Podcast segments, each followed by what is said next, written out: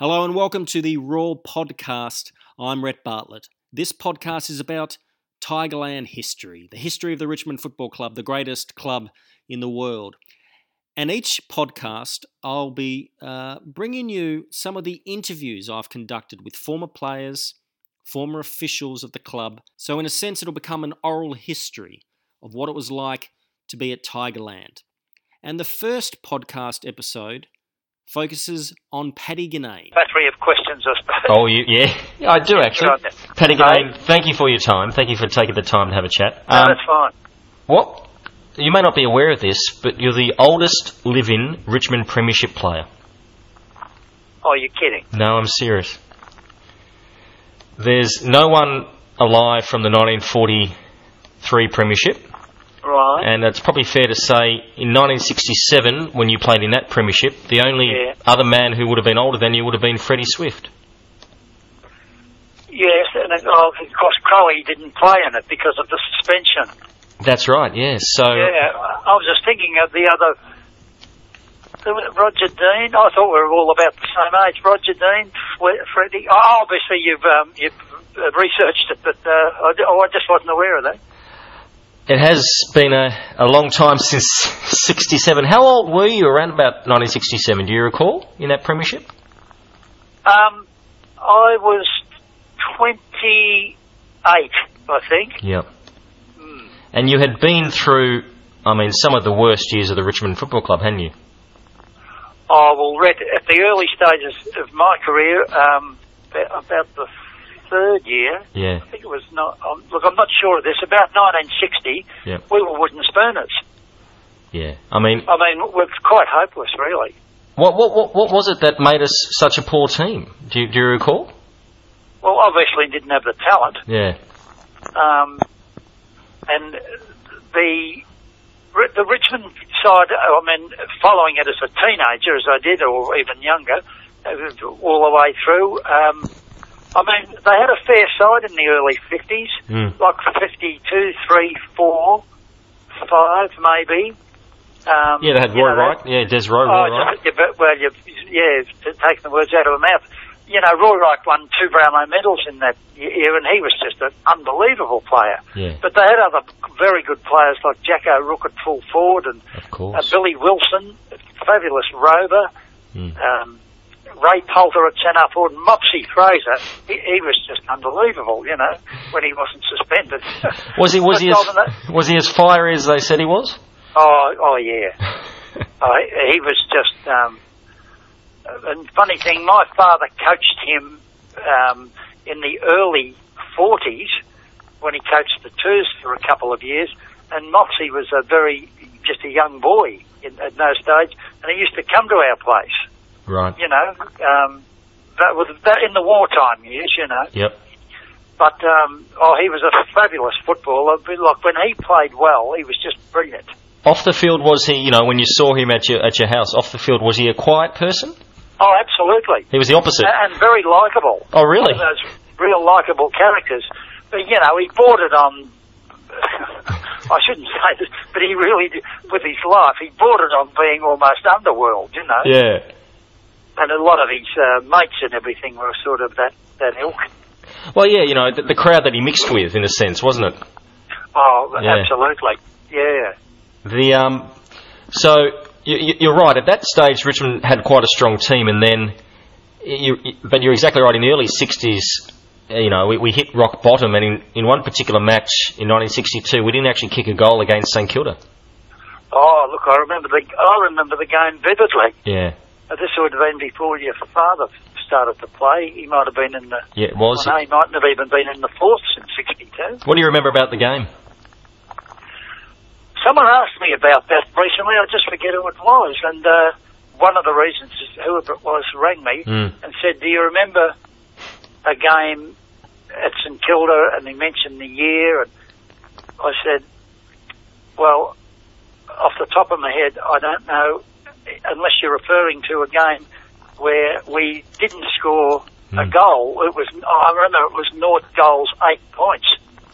It was a windy day, wasn't it? No, no, it wasn't. Oh, it wasn't? This was this is the funny part about the, the, the this is a, rather ironical. I said, the funny part about it, I said it was a genuine winter's day, Yeah. uh, clear skies, it was cold, Right. but no rain, no wind. Well, I mean, it was a really good day for footy, and we never scored a goal.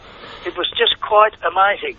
And who- whoever it was said, well, do you remember anything about the detail of the game? I said, no, only the score. Yeah. I, I said, I I remember St Kilda kicked 10 or 12 goals or something, and we were North goals 8. And um, I said, the only thing I can remember, um, Desi Rowe was coached Mm. at the time, and there was a, he really appealed to us at three quarter time, for God's sake, you know, get a score on the board. We can't, because I forget what was, it might have been 0 5 or 0 6 or something at three quarter time. And there's a- this great effort to at least put a goal on the scoreboard. Mm. And I can recall and it was only about five minutes to go, and I was down in the forward pocket at that stage. And then someone kicked up this beautiful kick that was going to land right in the middle of the goal square. And I got this beautiful run, and just as about I took off, and I could see my name, you know, the name on the ball. I was about to clench it, uh, grab it in a pack, and the next minute I got poleaxed from where I don't know. And um, I got up and looked round, and it was Michael Patterson. Oh. Who, who not only knocked me, he, he split the pack. He must have had a, a better run at it, and he just knocked us rotten. And I said to him, "What in the hell are you doing?" I said, um, "I just thought Al had that ball in the hand." Uh, he said, "You wouldn't have kicked it from that distance anyhow." it would have been about five metres out and that's that Red is about the only incident, know, like incident Mm. in the whole game that I can clearly remember, other than the fact that you know, like you said, it was it a wet day or a windy day? Yeah. No, it wasn't. It was quite a good day. It's interesting that you mentioned about your your kicking. I, I never saw you play, but I've seen footage. For those who never saw you play, Paddy, can you describe what were you like as a player? Both your good points and your maybe your bad points. Oh, probably didn't have any good points. No, I, I think it's no. I I think everyone has certainly good points. What what was your strengths as a player? You- Were you strong? You flew for the marks. You broke the Well, packs. uh, Brett, you'd understand this, but that the in those early days, like I started in '58, Mm. and and the early '60s. I mean, the the game was. It, I mean, the game was entirely different to what we see today. Yeah. Entirely different. It was the complete uh, converse of it, almost. I mean, it, it, they used to call it the prop and cop game Mm. players never ran out of their basic areas, you know, whatever position they were in. If you're a half-back flanker, you just operated in that general area and you minded your man. I mean, if you took a mark, you went back behind your mark. and there was no people, there was no players running past for handball Yeah. or anything like that. And then you worked out, you'd kick it up to, and then the next group of players would fly for the mark. And it was someone would either mark it or it hit the deck, and the crummers would come in and I mean, and th- I mean that's the da- game the way it was played, and um, I mean in positions where I played, which were mainly a few games in the ruck in the first year, a few years, and and then to centre half forward. I mean, all you really had to do, your role was to mark the ball or contest it hard, um, and you let the when it hit the deck, well, the ground staff sort of moved in. I mean, someone like your father would be running past, and he'd pick up the crumb, and uh, the bigger players sort of didn't get involved in that then. You know, I mean, you might have found yourself in that situation where you had to be involved, but it wasn't the sort of the plan. hmm So, I mean, I had to sort of rely on, um, you know, high marking. Yep. Um 'cause you never got deliveries like they give players today, where, where they hit you on the chest with, you know, the uh, the, uh, the accurate disposals. Did, were I you mean, were you a strong mark overhead? Eh? Were you a strong mark overhead? Oh well, I, I was considered to be, but you know, Yeah. I'm not saying it was um, anything out of the ordinary. It was just the role that the bigger blokes played in those days. You know, ruckman or key position, like you know, centre half back, centre half forward, full forward. Um, and the other thing was um, the kicking.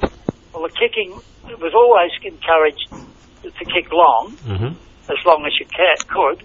Well, I um, I was fairly capable of kicking long distances, but if, if a set of goalposts were in front of me, it wasn't terribly accurate. I, I see. Were you? Uh, what, what style of kick would you use? well, when we first started off, Brett, I mean, it was um, quite normal, uh, provided um, um, you were elected to do it. You could kick. Drop, there were a lot of players kick drop kicks. Mm-hmm. Now, not on the run. I mean, it, they were very difficult to negotiate, as you know, the balance and the timing if you were running with it. Um, the only player I know that consistently could kick beautiful drop kicks on the run and running fast was Billy Barrot. Mm, yeah. Oh, Billy, he was a beautiful kick on the run, like a drop kick, but they were just hard to, to, to do. Mm. But, but if you were like, say, Freddie Swift, hmm and you were just kicking out from the goal square, and you had no one chasing you, or you had no one in front of you, you just you could just let go with one, or then he landed in the centre of the ground almost every time, because Yeah. I mean his timing was perfect, you know. Yeah. Or, or, or even if um, we you had players that uh, actually kicked drop kicks for goal, for instance, from a stand, you know, from taking a mark. Yeah. You just had to make sure it went over the man on the mark, and uh, but of course that died out because of the um, oh, there was a greater um, like the chance of error Yep. was too great. Right. So that went out, and the drop punt then became very popular. But back in those days, of course, the uh, torpedo punt was uh, um, Mm. used profusely, you know, Mm. mainly for journeys, to kick long journeys. Yeah. If you can get onto a good torpedo, as I don't know if you played yourself as a, well, you did as a youngster, Yeah. Um, I remember, remember your father telling stories down at the club at times when you must have been playing with the junior side out there. your concentration must have been too, because you're preoccupied doing other things out on the ground. That's right. Yeah. Well, whatever he was referring to. Yeah. Throwing mud or something like that. Yeah. Oh, I don't know what it was, Yeah. but you know, you were only a small boy there, Yeah. you know, when he was talking about. But um, oh yeah, the, the drop punt was um, used profusely, and, and if you could sort of, you know, contact, if made good contact with your boot, I mean, they'd go forever. Yeah. Yeah. I I can only assume, Paddy, that you barracked for Richmond as a child because of your tremendous father and uh, the fact that he played for Richmond. Well, I was born in Richmond, uh, Oh, and right. you know, the first thirty years of my life was there, and of course, my father being an ex-footballer and uh, a second uncle who was treasurer of the footy club for many years, like back in the 30s and 40s. Oh, really? Um, yeah, uh, yeah, Jack Smith, his name, J.J. Smith. He so, so, so JJ Smith was your sorry, your uncle? Did you say? Yeah, second. Well, he's my mother's direct uncle, Oh, right. and yeah, and um, you know, I mean, and not only that, I mean, growing up as a kid in Richmond, um, um, particularly in my early teenage years, I mean, I was matey with uh, Jack Dyer's son, Jackie, and his daughter Jill. We're all the same age, sort of thing. Yeah. Well, John. Yeah. Jackie's Jackie's still around. Yeah. Oh yeah, yeah. Mm. He, um, uh, you know, I was often in their home in Docker Street. Uh, What street did you live in, Paddy? Well, we lived in a few streets. My Yep. father kept shifting us. Um, in my early days, I was in Edinburgh Street, and then we went to um, Neptune Street, Yep. and the last address in Richmond was in Coppin Street. And did, did he move the family around? Was it because of work as well? Was that was oh that no, no, I just uh, well, it got a the family got a bit bigger. We were I was the first of six kids, you know. Were you really? Wow. Yeah, and um, we um, we just moved. Can, We we used to joke about it. He, he wouldn't pay the rent, so we went to another house. can I the- can I assume that you you didn't see your father play? oh, I wouldn't have remembered it. I mean, he, he finished at the end of forty three. Yeah. Well, I would have been uh, four, and I can't remember him playing. Well, I am interested. But I can remember foot, his foot, yeah, friends of his and footballers coming to our place. Oh, really? Yeah. Hey, who, who do you recall sort of dropping by? Any any names come to mind? Well, Donny Fraser was there. Um, uh, Bill Morris. Pale face. Brownlow? Yeah, pale face. Yeah, exactly. Yeah, and he had also he had a shop, you know, a, a, like a milk bar in, Yep. in Swan Street, Richmond. Right. Plus, you know, anywhere. Like, and Jack, of course, had the um, Jack Dyer. He had the Tiger Milk Bar in Church Street, Yep. and uh, and then a little bit later on, I mean, you sort of, you know, you sort of migrated to these places because they were ex footballers Yeah. or current footballers. Because when when Tommy um, opened the shop in Bridge Road, Mhm. uh, he had a milk bar, as you know, right opposite the National Theatre. Well, all the bloody teenagers and the larrikins around Richmond, because he had the jukebox and everything in the shop, uh, we- just lived in the place, you know. Did you have a Did you have a favourite uh, sweet or lolly you like to purchase from there? Lolly. Ice all I cream. remember, all I remember about Tommy, he used to make these um, in in the uh, fridge that you'd scoop into. He made these big aluminium canisters. They were. I think they might have had ice cream in them at some stage, but he had a heap of them. And he used to make this pineapple crush himself Right. with chips of ice and everything in it, and he just ladled it out into these big tall glasses, and it was the most, among us kids, you know, we were, say, 14, 15, Yeah. um, we used to love it. He, he would have made a fortune out of us. you know. Yeah. I forget how much they were, threepence or something, but um, Did your father ever talk about his career too? not much. No, not much re- at all. really. He wasn't the person to reminisce and bring out the scrapbooks and talk No. about. Oh, no, he, he didn't even have a scrapbook. Right. We picked it up, bits and pieces about him from other places. Yeah. Um, no, he, he didn't really. Um, Because I he, remember, he I remember him taking me out to Carlton one day. Richmond played Carlton at Princes Park. I don't know how old I was. I might have been 11 or 12 or something. And we ran into probably one of the greatest players the league's known, certainly at that time, was Laurie Nash, Yeah. who you know, Mm. South Melbourne.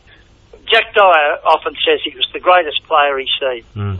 he often said that about Laurie Nash. He could do anything, you know. And um, I remember Laurie Nash. We met Laurie in front of the grandstand, and he was working for um, oh, the ABC or something at the time, Yep. just doing a report for the uh, ABC. Anyhow, he he introduced me to Laurie before the game, just standing there, and Laurie said to me something like yours. He said, "Did you ever see your father play, son?" I said, "No, I would have been too young." By Jesus, he said he was a good player. And I said, "Oh, is that a fact?" I said, oh, "I've heard that from other, uh, you know, elderly people around Richmond. He Mm. was a very good player." Oh, he said, "I'll say he was good." He said, "I always had a lot of trouble with him." He said, "You know, one day he kept me down to eight, meaning eight goals." Laughed his head off, you know. Well, uh, did, did did Danny have a sense of humour as well? Oh yeah, He had a great Yeah. sense of humour. yeah. What was um? Sorry. There was a, I'll tell you another story that was related at my father's funeral. He was he was buried from St Ignatius in Richmond, you know, Sure. and there was a fairly big crowd there, and they had the tiger skin and everything for him. But um, one of the stories uh, was related by uh, Father Gerald Cudmore, Mm. who did the service for us, who was a irate Richmond supporter, just in you know, just a demented Richmond supporter, and he he, he was a, a deacon in the Catholic Church at the time. He had a bit of rank. Anyhow, he I spoke to him. I went to school with him, although he was about six or seven years older than I was. Mm. Um, but he, he said, oh, I would love to do the service for father, anyhow, which he did. But he told this story about a game uh, out at Carlton one day at Princes Park Mm. that I was playing in. hmm And he was there with all his mates from Richmond. Mm. Now, these mates, uh, Red, were rather, how would I describe them? They were rather heavy sort Yeah. of people. Nasty, you know. Mm. But they were good buddies, you know, but although they was tough, they were, you know, they were feared by a lot of people. I just heard that in talk. Mm. And he, he was with a mob of them, and they're in the outer at Richmond, uh, at the Carlton. It's just standing in the terraces there. and probably drinking their beer. and the story goes that um, there was a Richmond supporter about half a dozen steps down from them. And right through the game, he was giving me buggery. He said, wouldn't matter what you did, whether you did something good or bad, he got stuck in you, you know, rubbishing. You're bloody useless. You're, a, get off the ground, go on, you know, all of that stuff. And, uh, and he was quite vocal about it. Anyhow, one of these blokes, uh, his name was Bull Eddie, who was as tough as they come, you know. He said, Danny, I don't know how you're standing for this. He said, it's, it's starting to get on my goat.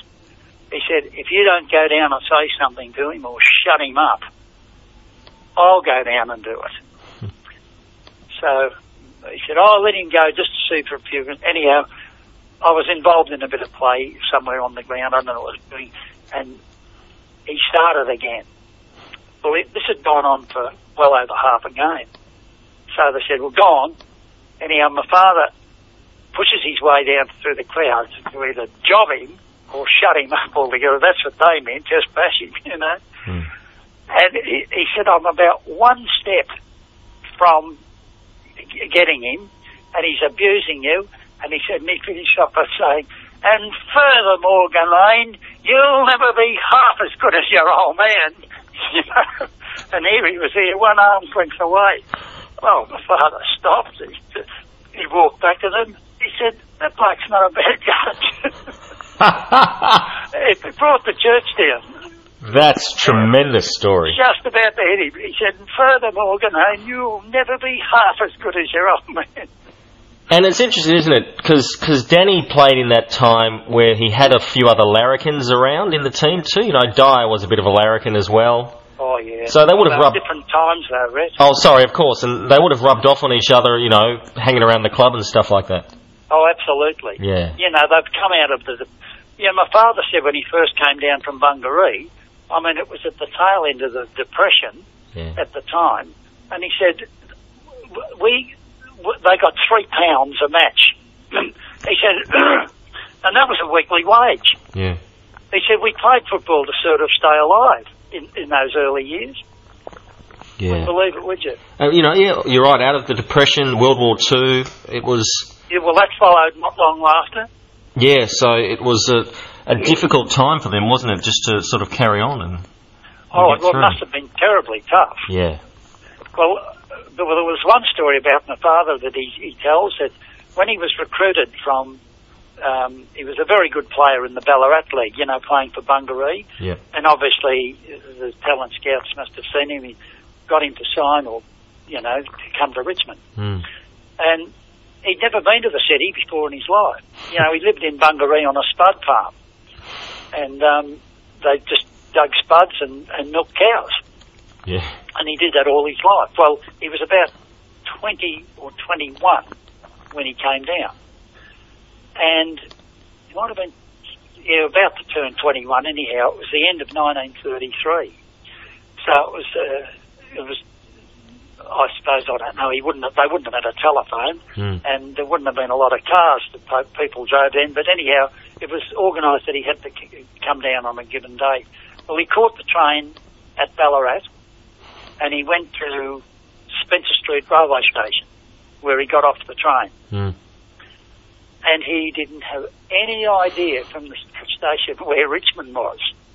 So he had to ask someone on the on the corner there somewhere, how do I get to Richmond? And someone said, well, I think in those days, Rhett, there were cable trams Right. going down there. I think they'd started by then. Mm-hmm.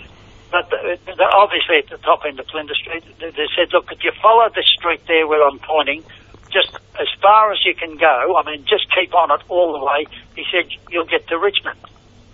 And with a suitcase that he had, he walked all the way to Richmond. There was no one there to meet him. I mean, uh, I'm not saying it was just because it was his, it just wasn't done in those days Of course. he got off the station and, and walked all the way till he got to Bridge Road, Richmond, when he got to the town hall. And then he, he had some contact where he was to go, and I mean, that's that was his first day Yeah, extraordinary. in his career. So you can imagine how the times were. You Yeah. know? Uh, but there, there was that real sense of, um, you know, that's a, that's a great example of um, just the matureness too of the person. You know, to go all the way down there by himself. You know, at that age and Yeah, just find his way to, to you know his destination. You know, for this employment really. that's right. Mm. So when he when he came to Richmond, did he did he have a, a job on the side as well during his playing time? Do we know? Well, um, well, my earliest days as a kid I would have been say four or five. Yeah. He um, and the cable trams had stopped then, but they were now the, the electric trams as we know them. He was a he was a tram driver from the, he? um, based at the Hawthorn Depot, Was he really? and for many many years, yeah. Um, Gee. and uh, as we were growing up, and you know, the more kids came along, he always seemed to have a second job somewhere apart from the main job. He had a sort of a part-time job, whether it was Yeah. Uh, working, uh, pulling beer in a hotel, like later, or on the weekends, and or um, or he had a milk round at one stage. I mean, me and my brother used to go with him on a Friday night. You know, we were at school at the time. Yeah. We'd go down and um, down to the dairy and saddle up the uh, the milk cart and the horse. And, uh, uh, but the, the milk round only took about three hours. You know, if, if he if he started at say three or four o'clock, it was all over at seven. You Mm. know, but we helped him on. Uh, they were well, we thought it was great fun. Um, but he always seemed to have a second job. You know. Yeah.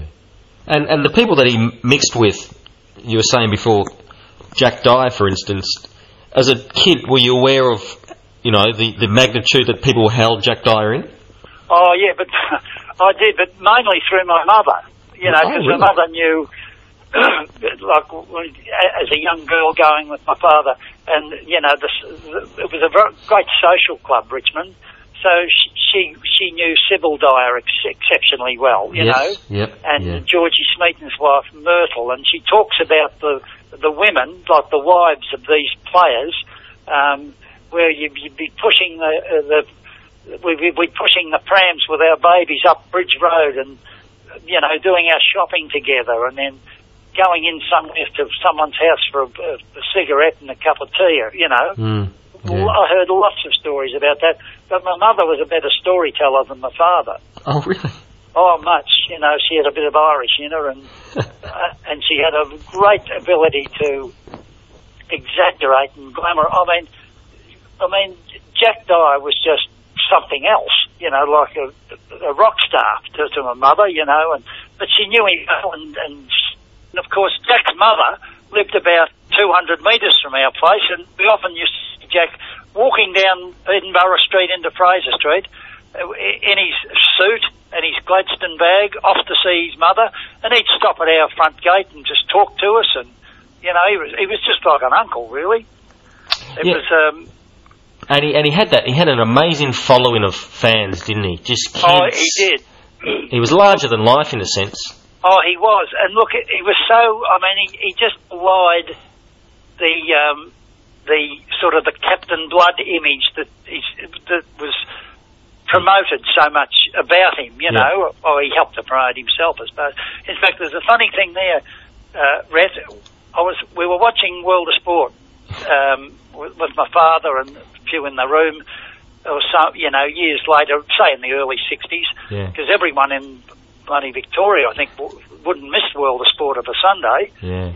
Probably remember yourself, you That's know, true. Yeah. back in those. So, and this is in the old black and white days.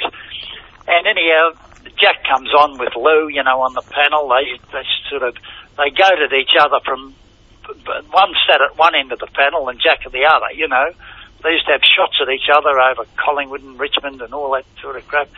And of course, Jack was always promoted in as the Captain Blood image, always. Mm. And um, and then he had that sort of column in the Truth, you know, and and he was on this day, and they were going on about you know how many bloody bones he'd broken and all that sort of thing. None were his own. Um, he'd, he'd broken 186 bones or something in his career, and none were his own. well, anyhow, my father made a remark, sort of audibly, so that we could hear, and I thought, geez, he, that sounds as though he was crook on Jack that I'm not aware of. So I said to him after the game, Will you, you, have a blue with Jack or something, a crook on him? No, why? Well, I said this that remark you made about him when he was on, and you know what they were talking about. He said, "Well, I'll tell you what I'm crook on," and Jack's helped to promote this. He said, "All we hear about him is, you know, his swashbuckling, um, vigorous, you know, Captain Blood image type thing." He said, "That's all we hear about him." Mm. He said, "I played with Jack for ten years." He said, you wouldn't have found a better footballer. He said, no one taught, he said he was the fastest big man in the league. He said, unbelievable running speed. He said he was a magnificent mark. He was a beautiful kick. He said he had all the skills. I think he won sixth best and fairest at Richmond. He said, you don't hear about that. All you hear about is this bloody Captain Blood image, you know. And he was annoyed that Jack wasn't promoted for the fantastic skills that he had as a footballer. Yes, yes. As well as the other. But mm. he said, you never hear about that side of him. He said, and it, and it really annoys me because he said he was a mighty footballer. Yeah, it's as though the, the you know what they built Dyer up for took over what you know he was genuinely like as a player. You know the sort of the persona he had, wasn't it? Well, well yes, it, it, I mean, the persona he's got, Brett, as you say, it, it was the Captain Blood persona. Yep. Not the highly talented and highly mm. skilled uh, player that my father said he was, you know. Mm. And he said, I'm just annoyed that he's, he's not known for what he really was, mm. you know, in terms of his ability and his skill. And and Dyer had a, a, a great gift of the gab, didn't he? He had the ability to you know, the, the coin of phrase, the. Oh, yeah. he, he had a wonderful ability to murder the Queen's English. That's right, and I think sometimes he maybe may have deliberately done that too, just to push that a bit more. But well, he probably did. Um, he, he, he, I think it was promoted him, and certainly Brian Hanson would have helped him with the uh, articles in the Truth. You know, yeah. the Dyer 'ere, as yeah. it was called. That's right um, I thought he, he helped him, but I think some subconsciously sometimes the wrong word came out. Yes. You know,